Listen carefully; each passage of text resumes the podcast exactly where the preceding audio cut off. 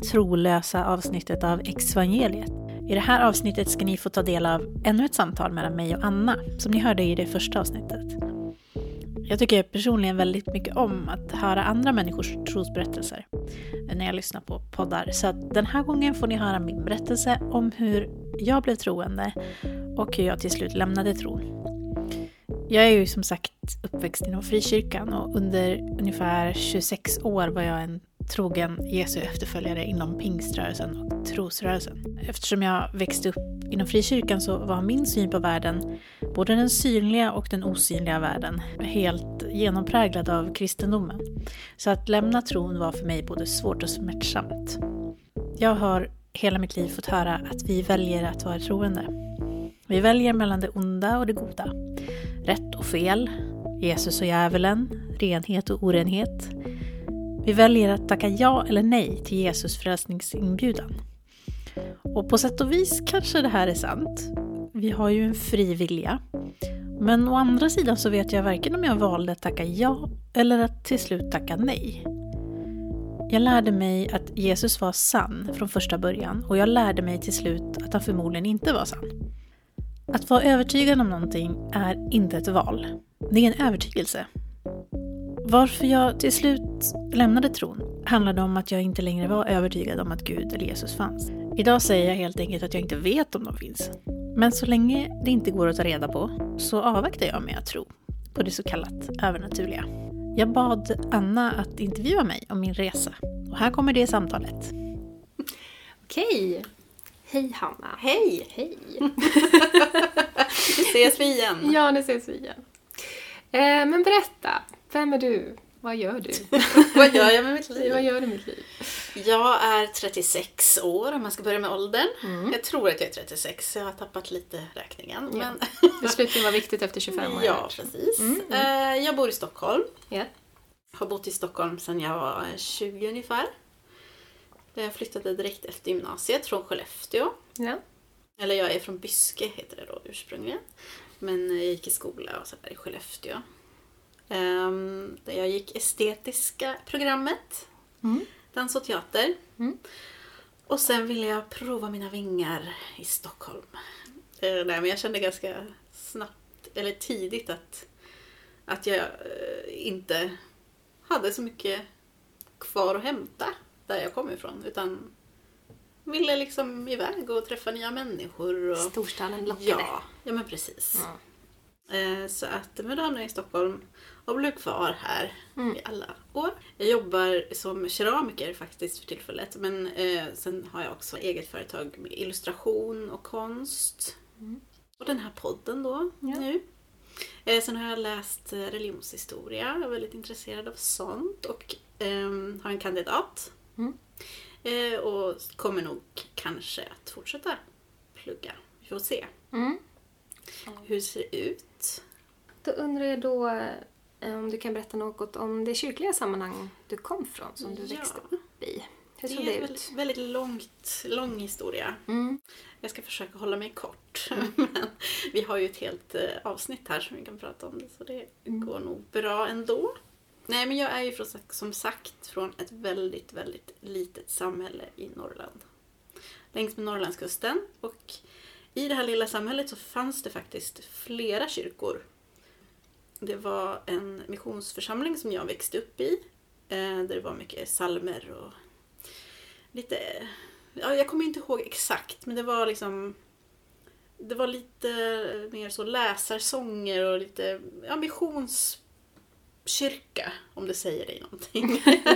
Eh, ja, det var Ja. väldigt så härligt och jag gick i söndagsskolan där och Mm. har jättefina minnen av min uppväxt eh, i den här missionsförsamlingen. Eller Korskyrkan. Va? Exvangeliet. Eh, jag är född 83, så där mer mot slutet av 80-talet, nitt- början av 90-talet där så kom det en ny församling Mm. då till eh, samhället. Som var mer skulle jag säga, präglad av trosrörelsen. Alltså kanske i Livets Ords liksom, kölvatten. Mm.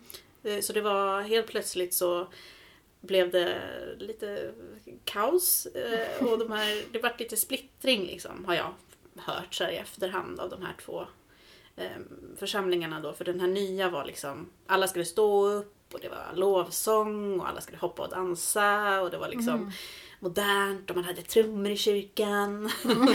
Eh, Till skillnad då från den här förra församlingen där det var my- mycket mer så, som sagt läsarsånger, så, eh, lite gitarr och lite sådär eh, salmer och sånt där. Mm. Eh, Så det, det blev en ganska stor förändring liksom.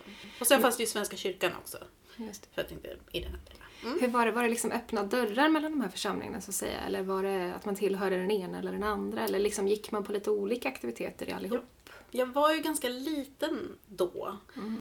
Överlag så upplever jag, alltså på den tiden så var det nog lite känsligt eftersom det var den där nya församlingen som Ja, kom och splittrade lite. Så jag tror att det var lite, lite rörigt. Mm. Men sen under senare år så vet jag att det har blivit mycket mer så här ekumeniskt, alltså att kyrkorna liksom jobbar ihop och sådär. Mm. Men, eh, men, men på den tiden tror jag att det var lite stökigt. Just det. Men så att jag var ju då väldigt mycket i den här eh, trosförsamlingen där med mot, ja, ja men kanske mellanstadiet. Eh, och då var det ju, var med i en grupp som hette Guds radikala barn. Mm. En ungdomsgrupp. där vi lärde Wow, oss radikala. hur man, ja vi lärde Ja. oss bland annat att eh, alla bibelns böcker, i alla fall Nya Testamentet, och rabbla dem så att man skulle liksom kunna slå upp snabbt bibelord och så. Korgalifil koltest, nej, matt marklutio Ja. aprom, korgalifil koltest tim titfile bia pet jujudup. Rom, Korgaleffil, Kontes, Tim. Tid kommer jag ihåg! Tänk att vi har lärt oss det där. Ja, det är wow. fantastiskt. Ja, otroligt Ja. mycket där Ja, i minnesbanken. alltså jag kan slå upp Mm. bibeln väldigt snabbt Ja. faktiskt. Nya Testamentet i alla fall. Mm. fortfarande. Man lärde sig sånt och ja, senare när man blev lite mer tonåring, eller ja, inte tonåring men jo, men då lärde man sig lite mer så, ja, man ska vänta med sex och sånt där. Ja. så man fick lära sig sånt. Yes. Men samtidigt så var jag också ganska mycket i Svenska kyrkans, Svenska kyrkans unga. Mm. Och var med i kör och sådär. Så att jag var lite i alla de här församlingarna. Så det var en väldigt blandad, blandad uppväxt. Kan Ja. jag säga. Vilket ju är jättespännande och kul idag. Att jag Ja. har fått en så bred liksom, syn på, på frikyrkan. Jag tror det är därför jag säger just frikyrkan som något, så här, Ja. något samlat. För att jag har märkt just det där att det finns väldigt mycket gemensamt. Ja, men det, det har jag förstått. Alltså för jag som kommer från mormonkyrkan, vi höll ju oss för oss själva väldigt mycket. Vi var ju den enda sanna kyrkan. Ja. Och jag förstod att liksom, de andra frikyrkorna hade väldigt mycket med varandra att göra och gjorde liksom aktiviteter tillsammans och samarbetade på ett sätt som jag inte alls hade kontakt med. Nej, precis. Men jag, det, det upplevde du? Ja, jag upplevde det och även alltså, som sagt Svenska kyrkan var ju också, det var det här ett ganska litet samhälle så det blir ju liksom så att vill, man få något att hända så gick man väl ihop och fixade lite grejer och sådär men eh, men lite så var det. Jag kan uppleva att den här eh, fria, fria församlingen då som jag var med i, som fortfarande finns idag. Eh, jättefina människor och allt sånt där, absolut. Eh, men jag upplevde däremot att det var det kommer lite mer så eh, radikala, man skulle liksom, det var lite så här, vi ska göra så här, vi ska stå upp när vi sjunger, vi ska bara ha moderna lovsånger, vi ska eh, det var mer så tydliga regler på ett sätt som jag ehm, kan känna igen också senare i mitt liv. Eh, när jag var med i andra församlingar. Som stack ut lite grann, kanske.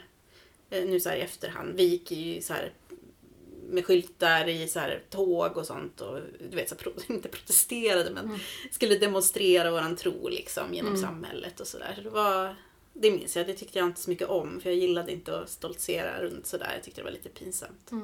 Men de, Ja. de här förhållningsreglerna, då undrar jag liksom, fanns det, var det liksom någonting bakom det att det är så här, det är så här man gör för att det är bäst? Eller, liksom, eller Gud vill att vi ska göra så här? Eller var det liksom mera godtyckligt så här, från de som ledde? Förstår du vad jag menar? Mm. Bra fråga. Jag upplevde det... Ja, jag upplevde det som att det var det rätta sättet på något sätt. Ja. Att tillbe Mm. Gud. Eh, alltså det handlade om det här med att man ska inte göra det på det gamla sättet utan man ska göra det på det nya. Man ska inte vara sval, man ska vara brinnande. alltså det är så mycket sådär. Man får inte vara sval eller ljummen. Ja. Eller hellre sval eller brinnande men inte ljummen. Man ska inte vara mitt emellan. Det ska vara liksom fire. Wow, vad intressant. Alltså för i mormonkyrkan så hade vi väldigt sådär strikt hur det var till exempel med musik. Man fick ju bara ha Just det. piano, i vissa fall gitarr och typ såhär blåsinstrument. Ja. Eller såhär stränginstrument. Alltså såhär Men har det att göra med alltså, att det bara var alltså, att det är bara de instrumenten i Bibeln som får användas eller något sånt Nej. där? Jag har fått för mig någonting sånt. Nej, utan det var, det var snarare liksom att det skulle vara, det skulle vara den här speciella känslan, alltså det skulle vara den här Mm. andliga känslan som man sa. Eller liksom att det, de fick ju bara sjunga liksom de godkända psalmerna också. Vi har ju en Ja, egen just det. psalmbok i mormonkyrkan som Ja. med de godkända. Liksom. Det var bara de som fick vara på söndagsmötena mm, och tillsammans med några andra. Liksom. Ja. Men det, det handlade om att vi inte skulle, det skulle inte bli det här med liksom trummor och Nej. band och så här, För det, det tittade man på liksom på andra kyrkor, de gör så. och, nej, så vi. kunde, så, Det gjorde vi. Det, det liksom skrämmer bort anden. Vi fick inte applådera heller efter musiknummer och sånt Nej, där. För wow. att man skulle behålla den här andäktiga känslan. Liksom. Ja, vi mynnade ju mer ut i, i tungotal och sånt där. Ja. Vi hade liksom så Ja. efterspel av tungotal och eh, händerna i luften. Och... Det här är lite roligt för här verkligen, kommer vi från lite olika extremer Ja. kanske. Ja, nej, men det, det, jag är ju väldigt van vid alltså, att tala, alltså, att tala i tungor och folk föll och liksom, det var så här en naturlig grej. Liksom. Jag, Ja. Det var ju liksom inte läskigt eller någonting. Det var ju, jag talade ju själv i tungor och var ju inne i den här. Det var en jättehärlig atmosfär. Alltså det Ja. verkligen liksom bli hög liksom. Ja. På det här eh, stå och, och till och be Gud. Och, och det är ju jättekul liksom, med sång och musik liksom, så här, eh, i kyrkan och få sjunga och klappa och Mm. dansa. Och, eh, man skulle gärna ha, det var någon period där man skulle ha så här vimplar som man skulle Jag vet inte, lite så här som du vet eh, man går i så här ol- olympiska paraden så här. Men som, en- man ska gå, gå runt med en sån stor flagga och så här Ja. vifta. Jag vet inte, det är nog bibliskt tror jag. Ja. Vift, de viftade med vimplar, jag vet ja. inte. Palmsöndagen Ja, kanske. nej, jag, Ja. jag vet inte, jag tyckte aldrig om det där. Jag tyckte Nej. det var så. Vadå, För vi, hade ju Men, också, ja. vi pratade också om tungomålsgåvan fast för oss i mormonkyrkan så alltså, vi skickade ut missionärer liksom över hela världen och då var det snarare att man skulle få hjälp genom anden till att förstå det nya språket. Just det. Det var tungomålsgåvan för Mm. oss. Ja, för det, ja, men det, det, där, det där hörde jag också mycket om. Det var mycket så berättelser om att någon hade predik, skulle liksom vittna för någon. Och så bara och så började de bara prata det här andra språket. Ja. Fast de kunde inte prata det. Ja, du vet. Ja. Typ som att eh, någon ska vittna för en afrikan.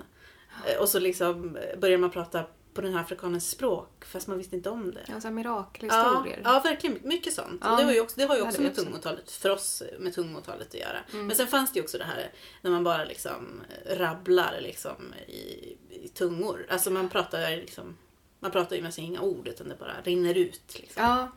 Så det hade vi ju jättemycket av. Det har jag ju alltid haft väldigt mycket i mina kyrkliga sammanhang. Ja. Vilket jag har ju förstått är ganska så här konstigt för många. Vilket för mig är så här, äh, Mm. Ja, faktiskt, jag måste erkänna, jag blir lite såhär när du berättar om det, så här, åh nej.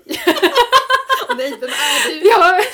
Oj, förlåt. jag är, eh, jag är, ja. Nej men så var det. Nej men jag, jag tycker det, det är ju lite häftigt också att ha haft den upplevelsen att kunna, alltså Ja. jag kan ju fortfarande tala i tungor. Det är ju det som är det roliga liksom, att det är ju inte så att jag liksom, har, har tappat det. Fast Nej. även om jag inte anser mig vara liksom, tala i liksom andens tungotal. Nej. Det gör jag ju inte men Alltså jag kan ju leva mig in i det. Mm. Men det kanske är för att jag är en teatralisk person.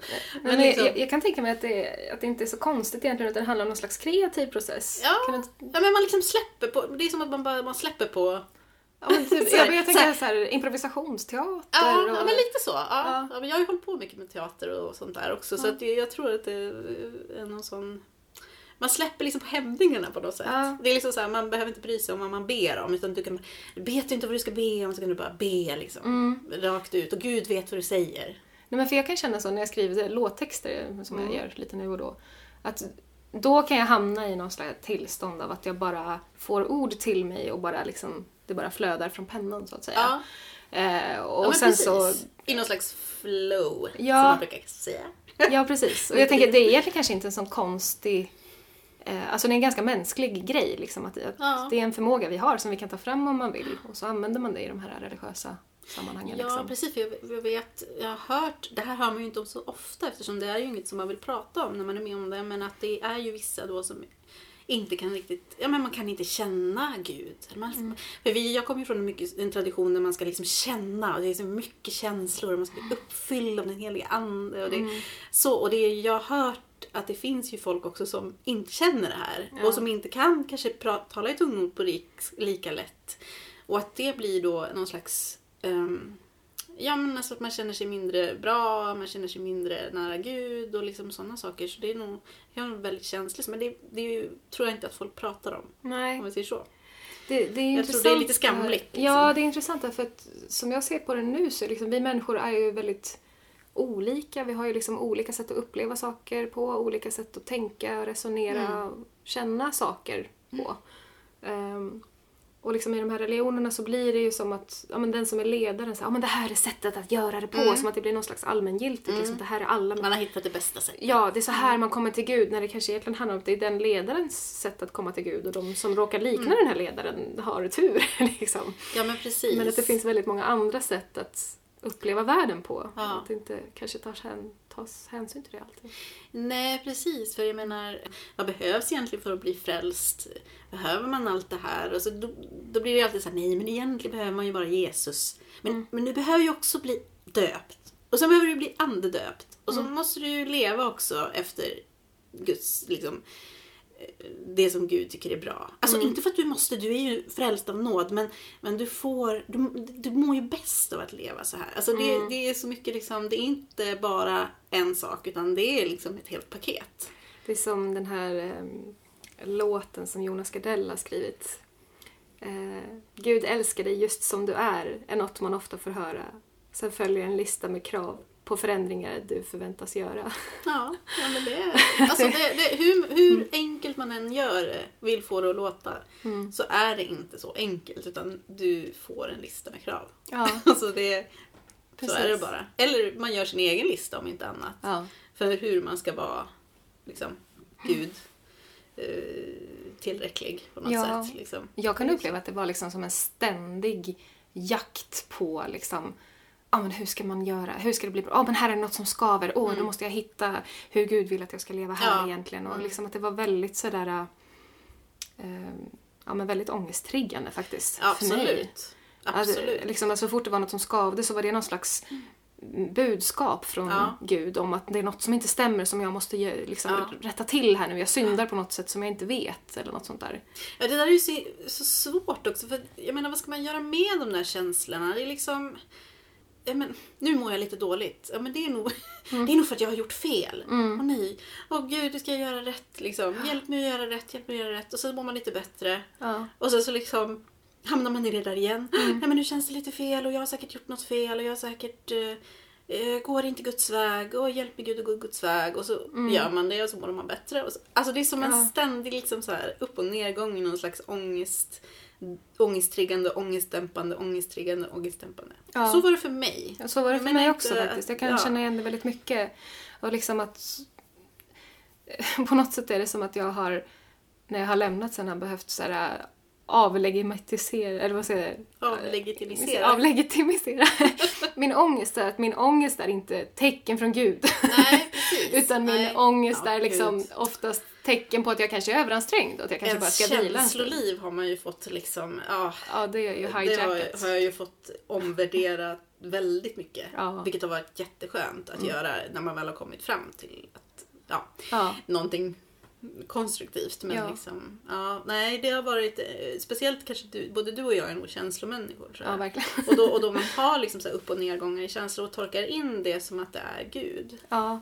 Eller djävulen. Ja. Eh, eller något mittemellan. Mm. Så blir det ju väldigt svårt eh, att lita på sina egna känslor. Det är svårt den där Ja, för, för, mig så, brottningskampen, för mig så var det en väldigt ohälsosam cykel. Liksom. Precis. Alltså psykiskt ohälsosam att liksom ha det här... Ja.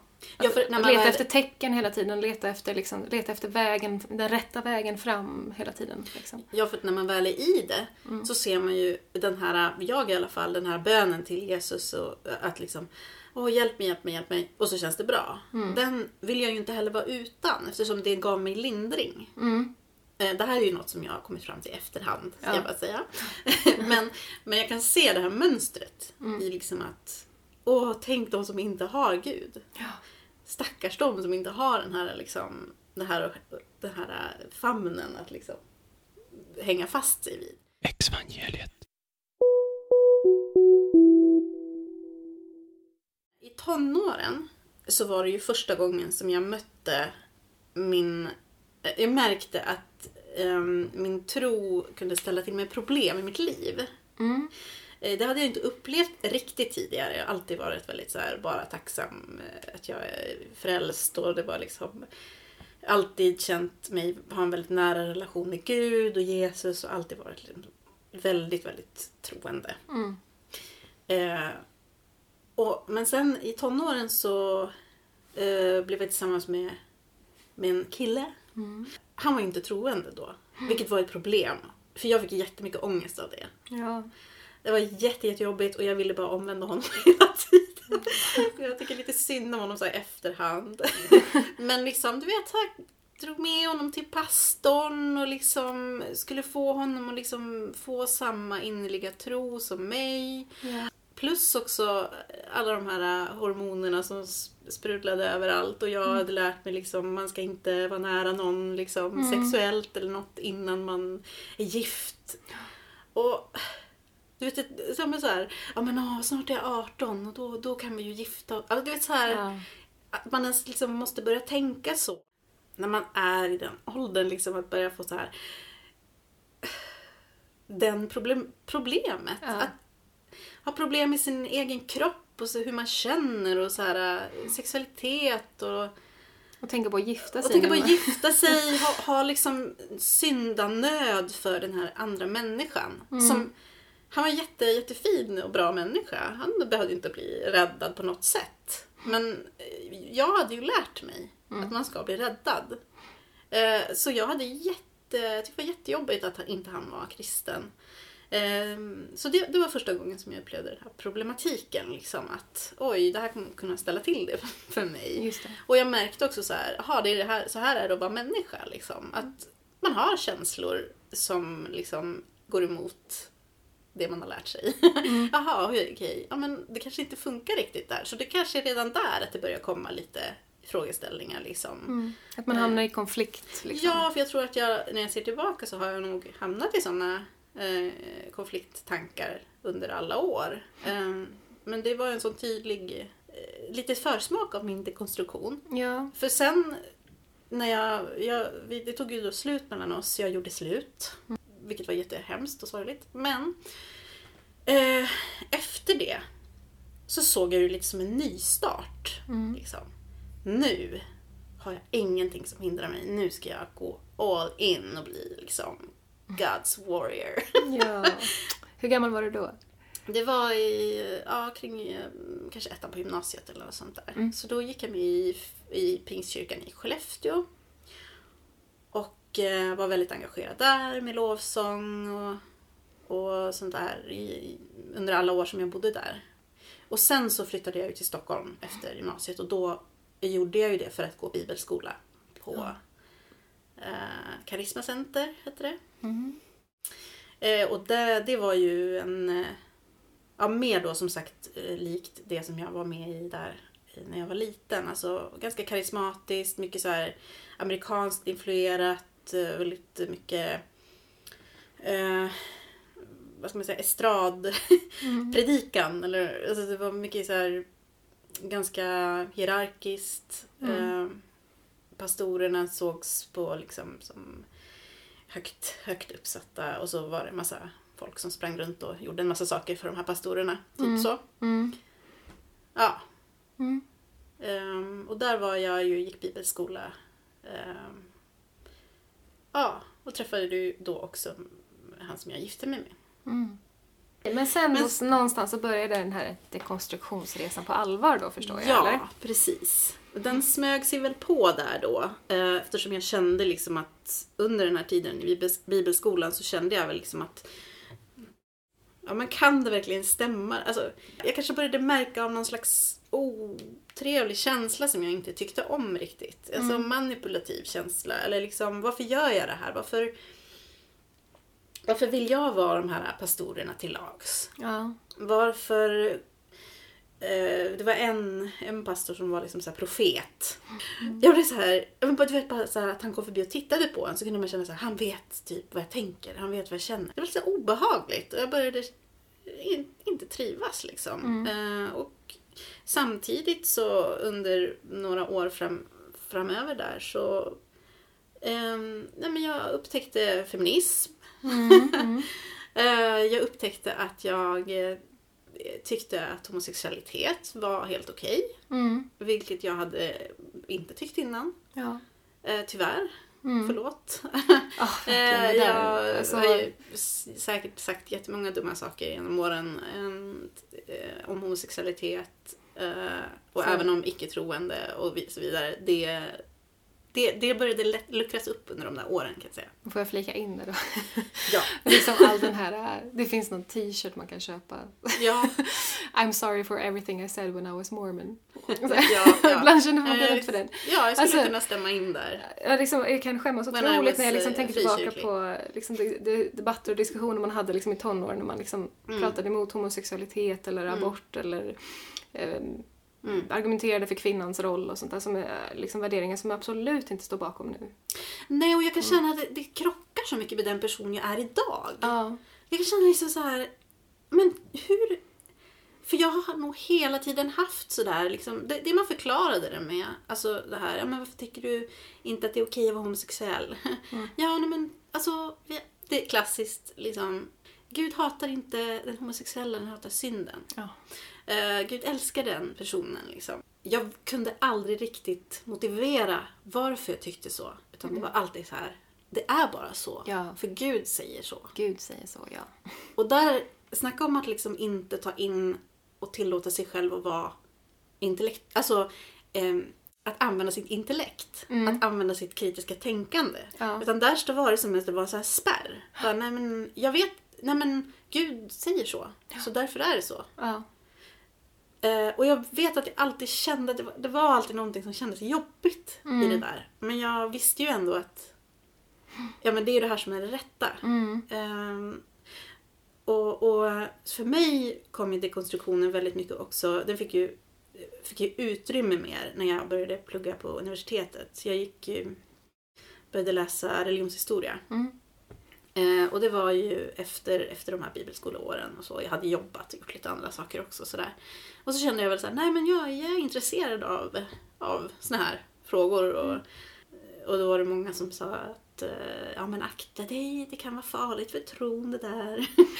det är många som har tappat sin tro när de eh, börjar läsa sånt där. Eh, och så tänkte jag väl att, äh, det, Mm. Det får väl göra det då. Alltså faktiskt, jag tror jag hade någon sån där liksom, men håller det inte så håller det inte. Nej men just Det, det kan jag inte ta hänsyn till nu liksom, utan jag vill lära mig mer. Jag är så kunskapstörstande liksom. Mm. Ja men den där känslan hade jag väl också liksom att eh, ja, men om det är sant så ska det väl tåla Mm. ifrågasättande.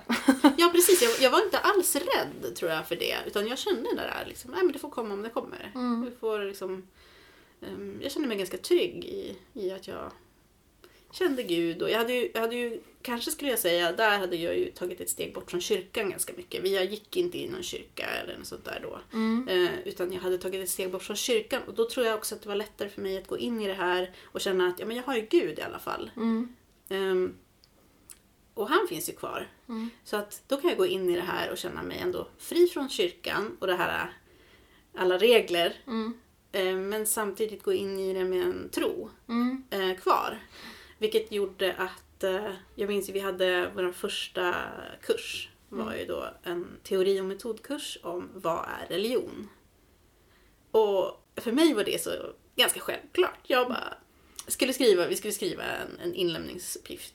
Och jag skrev väl någonting om att religion är någonting som alla behöver, typ. Alltså har man inte det, då söker man det efter no- på något annat sätt. Kanske genom att man tar droger. Ja. Eller kanske att man söker, ja men alltså, liksom, man söker, men det är det egentligen religionen som man vill ha.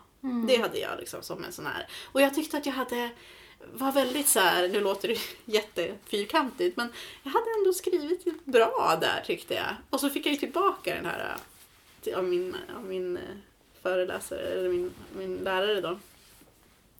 Och han var liksom så här, du måste försöka tänka utanför dig själv. Alltså se på religion som någonting som inte har med dig att göra, utan på ett utifrån perspektiv. Ah, det var ju som liksom...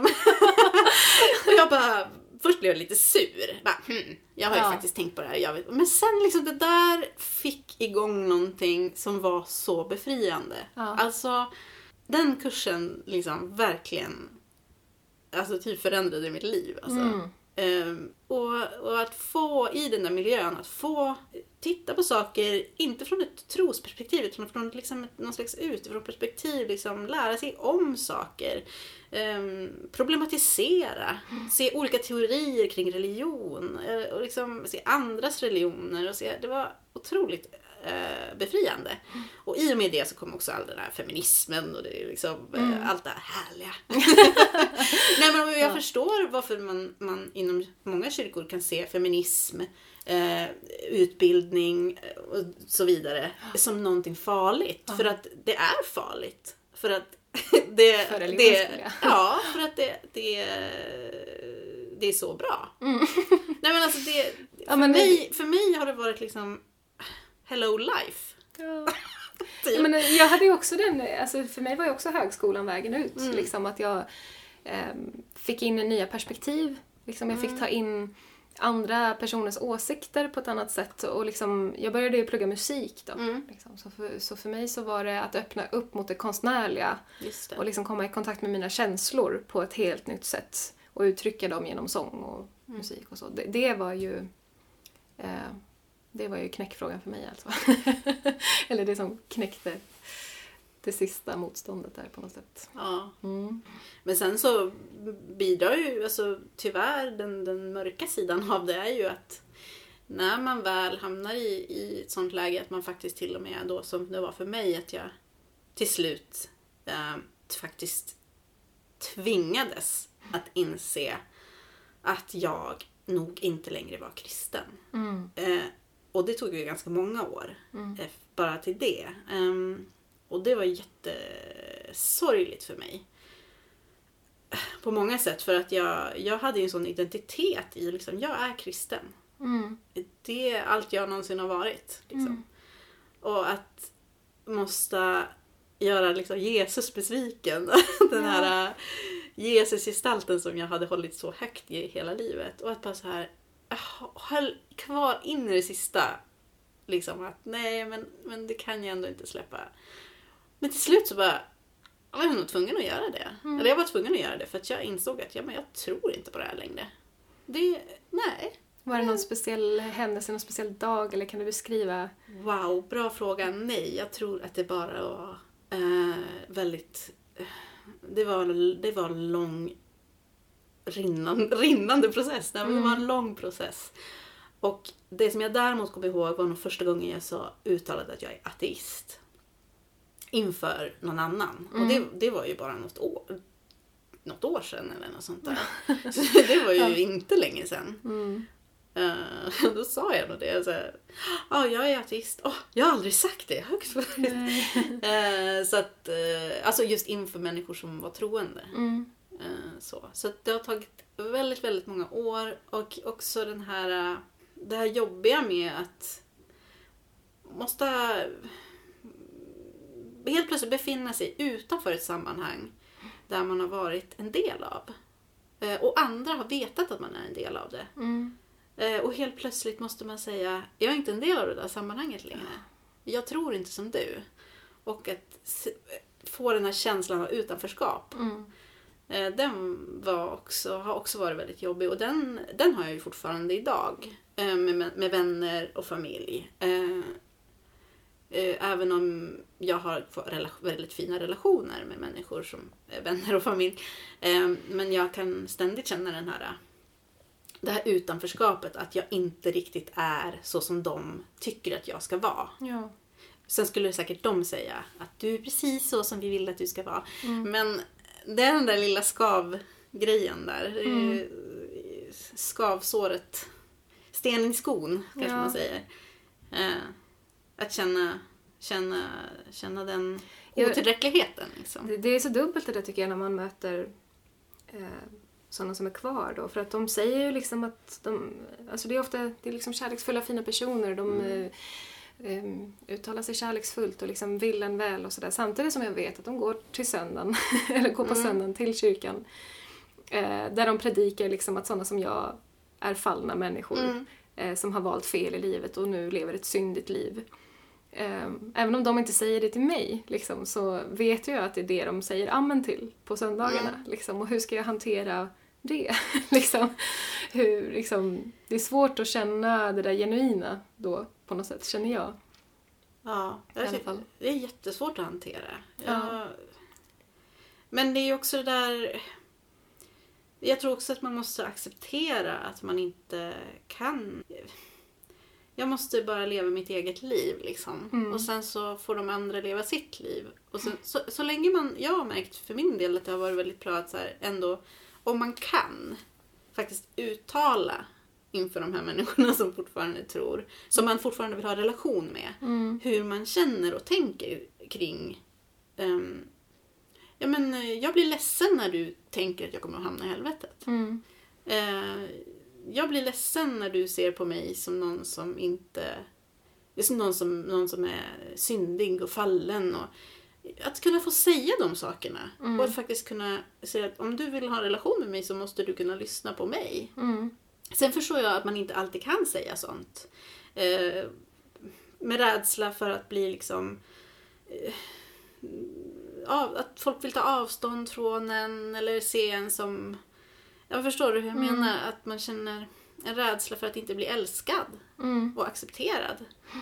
Eh, men känner man att man har den här tryggheten med, sin, med, med familj och vänner ehm, så, så är det ju väldigt befriande att också kunna få vara sig själv och Mm. säga så här, men det här, så här tycker jag. Jag tror faktiskt inte på Gud. Mm. Jag tror inte på Jesus. Ehm, du får tro på vad du vill. Mm. Men jag måste kunna säga de sakerna utan att du ser på mig som någon som vill dra ner dig Mm. i avgrunden. Mm. För ibland känner man så. Ja. Att folk, nej men åh, du, du, du är ju en sån där nu. Liksom. Och jag är ju bara jag. Alltså jag är ju om möjligt en bättre människa idag än vad jag någonsin har varit. Mm. Upplever jag. Sen förstår jag att andra går andra vägen och säkert upplever samma sak. Men, men för mig har det varit jättebefriande. Mm. Jag som är en kreativ person också. Att kunna få känna den här att jag får ha fria tankar. Att jag får liksom eh, leka mycket mer med min kreativitet. Eh, och använda den på ett annat sätt. Jag har inte de här reglerna liksom. Nej men hit får du inte gå riktigt utan eh, nej, men så så där långt får du inte dra tanken. Ja. Därför det är inte bra för dig. Det är inte uppbyggligt. Det är inte nyttigt. Det är liksom inte det är inget som Jesus vill. Eller det här att använda sin kreativitet för Gud. Mm. Där förut, alltså hela tiden så tänkte jag så här. Vad ska jag göra med, vad, vad har jag för uppgift för Gud, Guds rike? Mm. Eh, och jag gick och väntade på något sätt på att få någon slags uppenbarelse om så här. Det här ska du göra för Gud. Hur ska jag använda musiken? Hur ska jag använda konsten? Jag kanske kan, eh, du vet, använda det i kyrkan. Mm. Men det är liksom... Det är så begränsande. Och jag tänker att du också kan känna igen dig i det. Ja, absolut. Jag känner igen de här staketen som Mm. fanns. Liksom. Ehm, och det fanns ett, ett fint sätt, kanske, kanske inte så mycket ett rätt sätt, eller ja, på ett sätt rätt, men det var liksom det fina sättet att använda sin kreativitet på, Mm. vad man säger. Då. Alltså, ja, men man ska göra så här och man, nej men så där kan man ju inte göra. Liksom. Och, så, är det så, och som hon gör, och liksom, man kunde fnysa och skratta åt människor som tog ut svängarna på olika sätt. Liksom, och, Ja, ja men hon är ju lite för mycket. Ja, oj, oj, oj. Och liksom hur... Eh, när jag har liksom lyft på alla de här staketen sen eh, liksom inser att jag är en person som är ganska extrem åt andra Ja. hållet. Ja. Liksom, jag är feminist och jag liksom, har politiska åsikter på helt andra skalan och liksom, jag tänker liksom kreativt på väldigt an- andra sätt när jag får tillåta mig det. Ehm, Så det har varit befriande som du säger. Mm. Alltså det är det bästa ordet. Att man, jag upplever att jag är så mycket mer liksom, än det jag fick vara Mm. i den kristna traditionen. Liksom. Mm.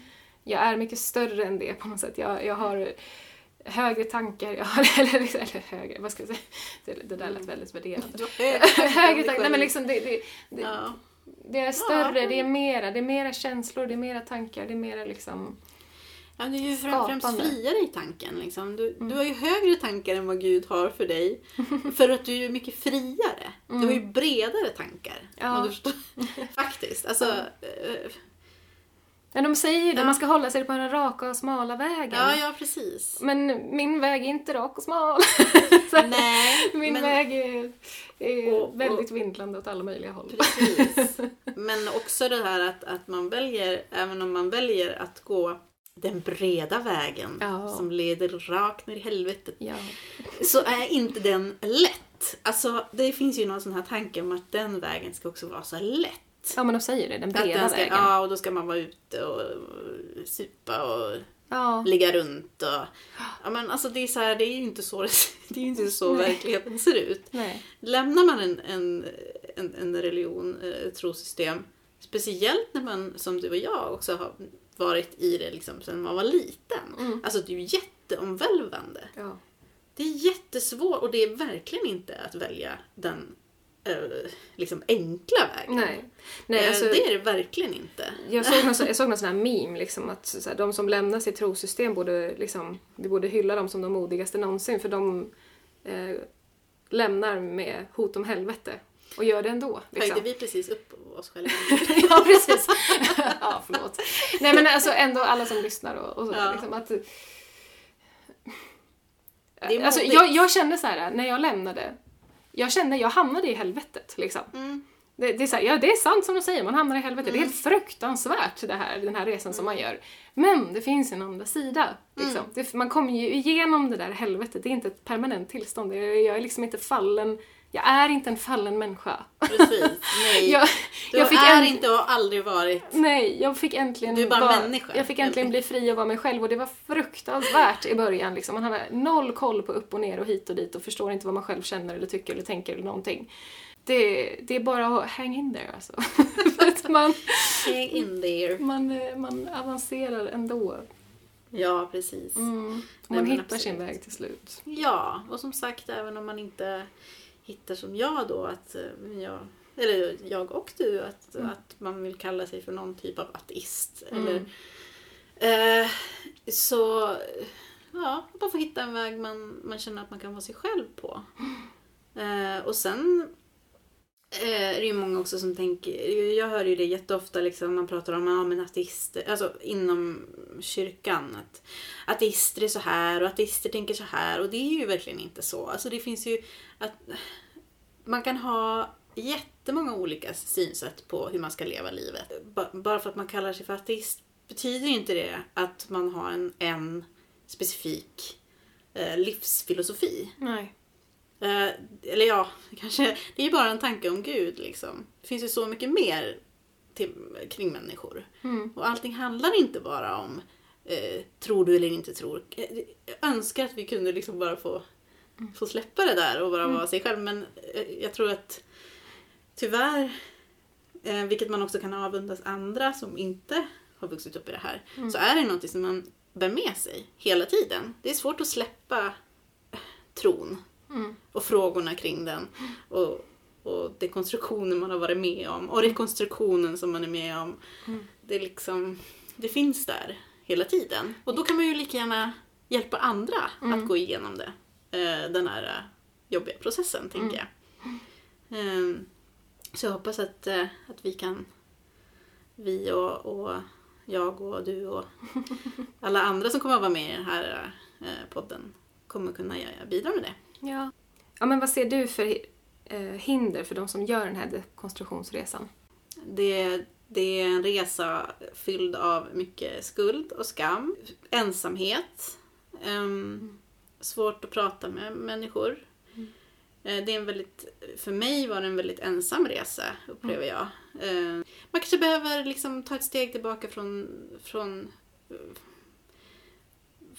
vänner och familj som ett, ste- ett steg tillbaka, man behöver inte lämna dem. Men, men liksom att man, man måste kunna lyssna till sig själv. Och, och jag vet att det kan vara jobbigt att, att känna de här känslorna av att jag tror inte längre, men jag vet hur jag kommer att bli sedd på när jag lämnar. Den där rädslan för att inte bli älskad och accepterad eh, av, av vänner och familj. Den, den tror jag. Men också att jag vet att man kan ha väldigt mycket så känslor kvar av att eh, tänk om jag hamnar i helvetet. Eh, liksom eh, att, att dumma saker ska hända nu när man inte längre är under Guds beskydd. Alltså sådana saker som sitter liksom i, att man kan känna sig så syndig eh, eh, i en sexuell relation. Mm. Alltså sådana saker som hänger kvar liksom nästan i kroppen. Mm. Som sitter kvar som så här kognitiv, eller liksom... Ja. eh, Ja, Jag- jag, jag som en reflex liksom. Jag uttryckte Så- det någon gång som att man hade hullingar i hjärnan. Just det. liksom att man hade blivit eh, beskjuten på något sätt. Med så många sådana här, ja men som du säger, så skamliga saker. Liksom, Ja. att så här får du inte göra eller så här är det. Eller liksom så här saker som, som verkligen satt hårt. Liksom, som man verkligen behö- behövde dra ut. Och det var liksom en verkligen smärtsam upplevelse Men ibland. Att, precis. att inse liksom att den här uppfattningen om mig själv eller världen kan jag inte ha kvar. Och, och liksom vad, vad innebär det då? Alltså hur ska jag då tänka kring ja, men till exempel sexualitet? Ja men precis. Eller... Ja, Ja men bara så här, ta ett glas vin liksom. Eller, Ja. eller typ röka en cigarett. Alltså Ja. obs, jag förespråkar inte att man gör det. Men ibland kan det faktiskt vara så att man, man måste ta vissa steg för att liksom så här, frigöra sig själv från typ nästan fobier. Alltså fobier för typ alkohol och, och tobak. Typ. Alltså det, det ska man absolut inte göra om man inte vill. Men jag, för mig kunde det vara liksom befriande. Mm. Att eh, liksom, våga experimentera, testa, testa sånt. Liksom. Ja.